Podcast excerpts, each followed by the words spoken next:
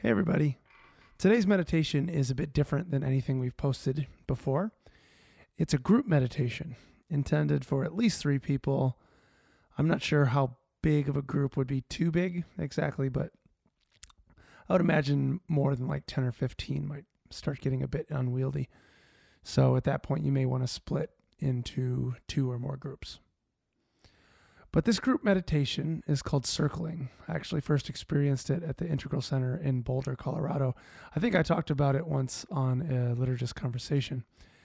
But here's the basic idea.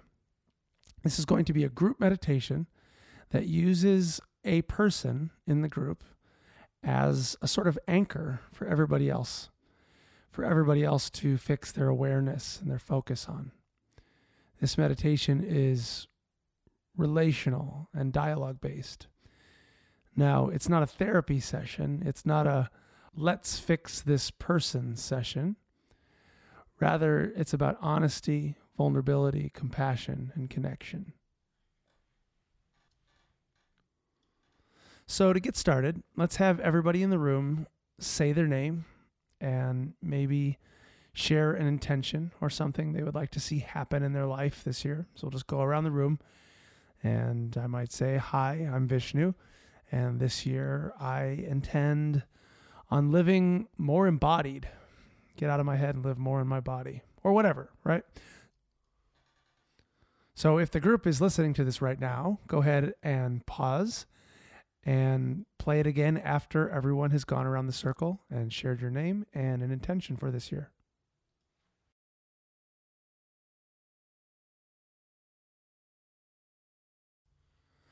Okay, great. So now somebody has to be the one who is circled in the group, the one who is focused on.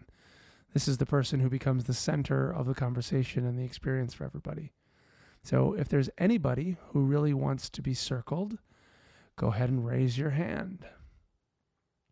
Now, if multiple people are raising their hands and want to be circled, you could all either break into smaller groups and create multiple circles, or you could do the multiple circles uh, back to back. It's up to you, but every group should only have one person as the center. So if you're going to be breaking into multiple circles, also feel free to express your desire to circle around a specific person. Everybody just can follow your gut and your heart here as you make your plans. Um, And then a third thing, aside from the person being circled, and if you have any specific people that you want to circle yourself, um, you'll have to decide on a moderator slash referee for each circle. And this person can just help the conversation stay on track and move along. So let's just take another minute here to decide those three, those three things. Number one, who's going to be circled? Number two, who's going to be doing the circling? And number three, who will moderate the circle? Go ahead and push pause again and come back when the groups are all set to go.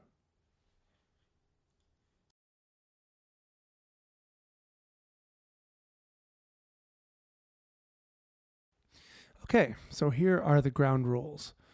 For the person who is being circled, she or he can share whatever they'd like. There are not really any rules for them. They're here to open up their hearts and their minds to the group, share what's been going on in their lives, what are some something they've been struggling with, something they've been ho- hoping for, whatever it is. The group, on the other hand, is not here to just share whatever they're feeling about anything, but they're there for that person, the one specific circled person. That person is the anchor of the meditation, the anchor of the group. So sort of like the breath in a breathing meditation. All the group's focus stays on that person, but with the interesting caveat that it is focused on that person as experienced through the body of each individual member of the circle.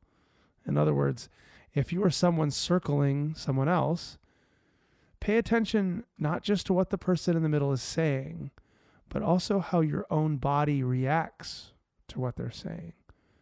So, for instance, let's say Sarah is the person being circled, and she begins the session by telling a story of something that happened to her today. If you're in the circle, you should pay attention to her words and her body movements, her facial expressions, her emotions as she speaks. And at the same time, notice your own body.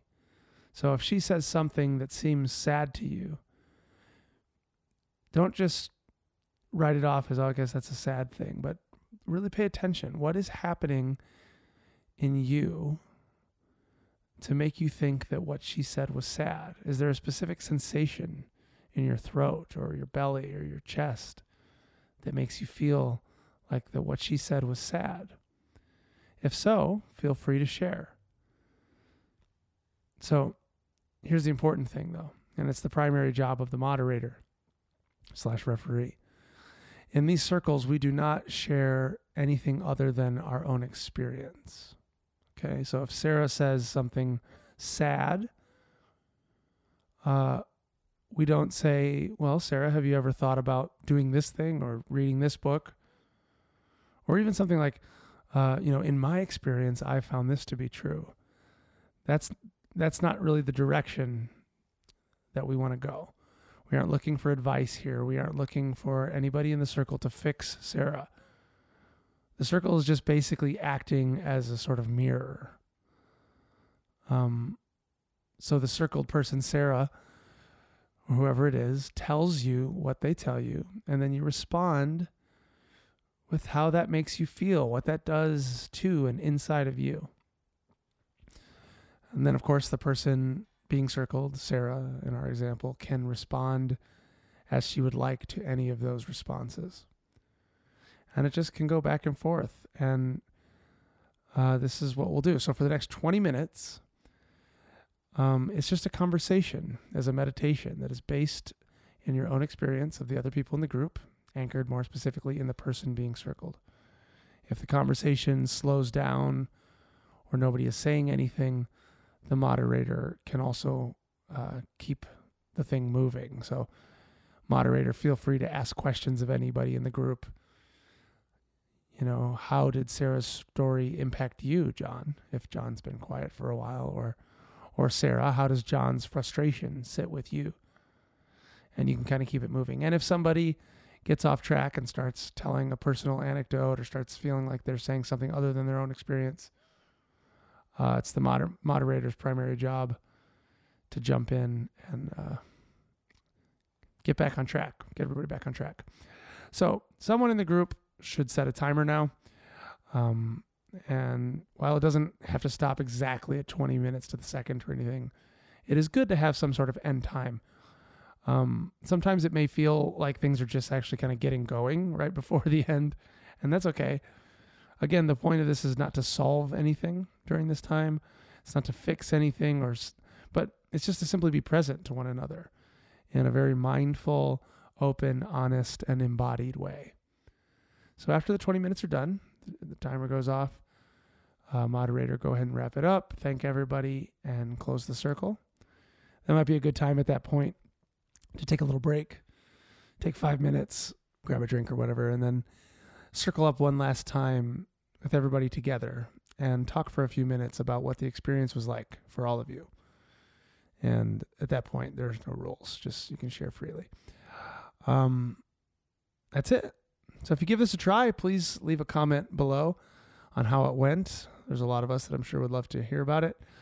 Um, the more open your hearts can become to each other in this meditation, the more powerful it can be. So go ahead and get to it. Happy circling.